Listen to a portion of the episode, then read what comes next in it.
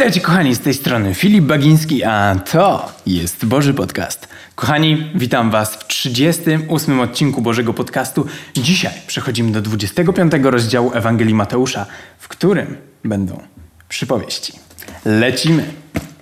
Wtedy Królestwo Niebios przypominać będzie dziesięć panien. Wzięły one swoje lampy i wyszły na spotkanie Pana Młodego. Pięć z nich było bezmyślnych, pięć przezornych. Bezmyślnie wzięły wprawdzie lampy, lecz nie zabrały oliwy. Przezorne oprócz swych lamp wzięły zapas oliwy. Pan młody zwlekał z przyjściem. Panny w końcu uległy zmęczeniu i wszystkie zapadły w sen. W środku nocy obudził je krzyk. Pan młody idzie! Wyjdźcie na spotkanie! Panny się ocknęły i wzięły do rąk lampy. Bezmyślne poprosiły przezorne: Ulejcie nam trochę z waszej oliwy, bo nam lampy gasną. Przezorne na to: Nie, bo wtedy nie wystarczy ani nam, ani wam. Idźcie raczej do sprzedawców, u nich sobie kupcie. Gdy więc udały się na zakupy, zjawił się pan młody. Panny, które były gotowe, weszły z nim na wesele i drzwi zostały zamknięte. Potem zaś nadeszły pozostałe panny. Panie, panie, wołały, otwórz nam, prosimy. Lecz on im odpowiedział, zapewniam, że was nie znam. Czuwajcie więc, bo nie znacie dnia ani godziny. Ta przypowieść jest piękna, obrazuje tyle rzeczy i już przechodzimy do, do pierwszych rzeczy. Ta przypowieść uczy nas przezorności, tego, żeby zawsze mieć jakiś plan B, żeby po prostu myśleć, myśleć naprzód. Ej, co się stanie, jak ta oliwa się wypali, a będę czekał? Hmm? Może potrzebuję zapasu, ale nie tylko to. Patrzcie na to, że kiedy te przezorne panny wzięły oliwę na zapas i kiedy tamtym, jak one są nazwane, bezmyślne panny, kiedy im zabrakło tej oliwy, prosiły te przezorne. A co nas uczy Biblia o tym? Bezmyślne poprosiły przezorne: Ulejcie nam trochę z waszej oliwy, bo nam lampy gasną. Przezorne na to: Nie. Nauczmy się mówić czasem nie. Bo to, że my będziemy mieć plan B, to ok, to jest jak najbardziej w porządku, tylko czasem jest tak, że jeżeli ulegniecie czemuś, to jest tak, że tak jak w dziewiątym odpowiedziały: Nie, bo wtedy nie wystarczy ani nam, ani wam. Ja widzę w tym to, że najpierw mam się zatroszczyć o siebie, ale nie mam być w tym egoistyczny, narcystyczny, tylko najpierw zatroszczę się o siebie, a potem zatroszczę się o innych. Tylko zwykle jest tak, że ludzie wokół nas już stosują to, tą zasadę, ale nie za bardzo. Dlatego, że to potem rozrasta się na ich całe życie. Jak tutaj jest moje jakieś tam bezpieczeństwo i to, gdzie zabrałem tyle tej oliwy, że mi nie zabraknie, to potem nagle z tego powiedzmy pół roku robi się całe życie i dopiero potem sobie myślę, hmm, może by tak warto komuś pomóc?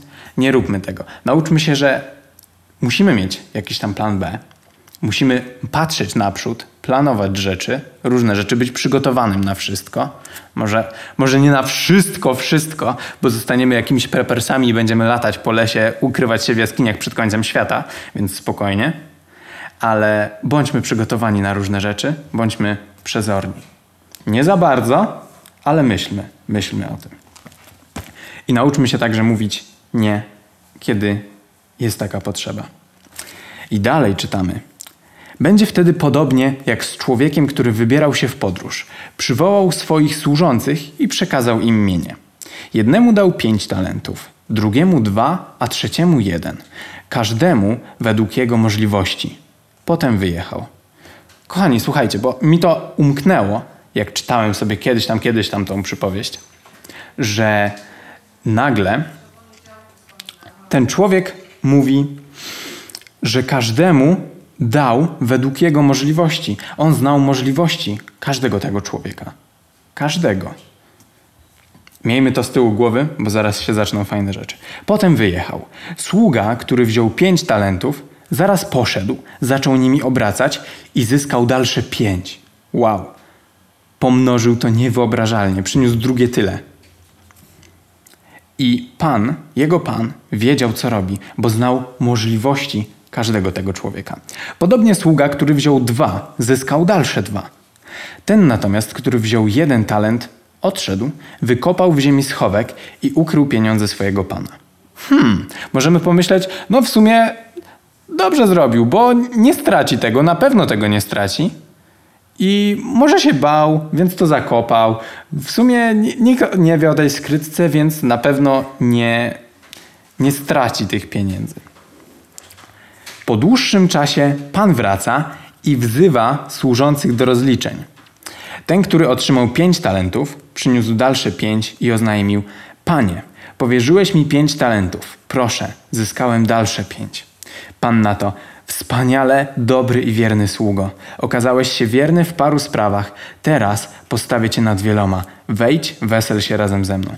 Jeszcze miejmy na uwadze to, że jeden talent to była równowartość 17 lat pracy robotnika najemnego. To było bardzo dużo. Wyobraźcie sobie, że teraz dostajecie nawet minimalną pensję miesięczną, ale za 17 lat.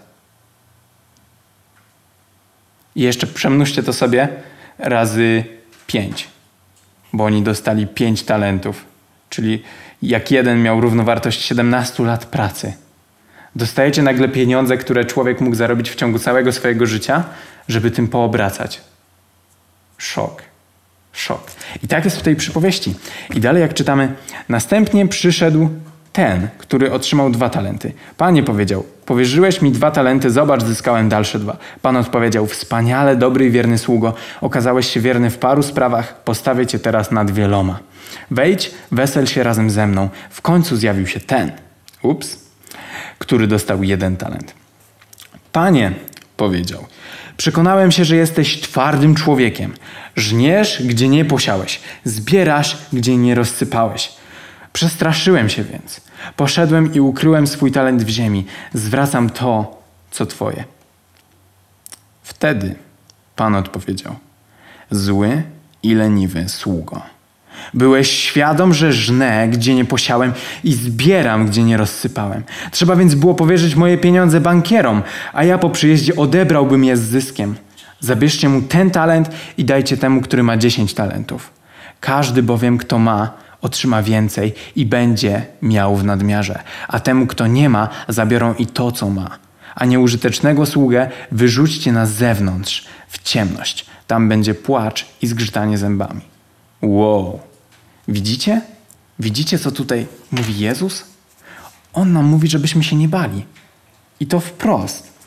Tutaj w 25 czytamy: Przestraszyłem się więc.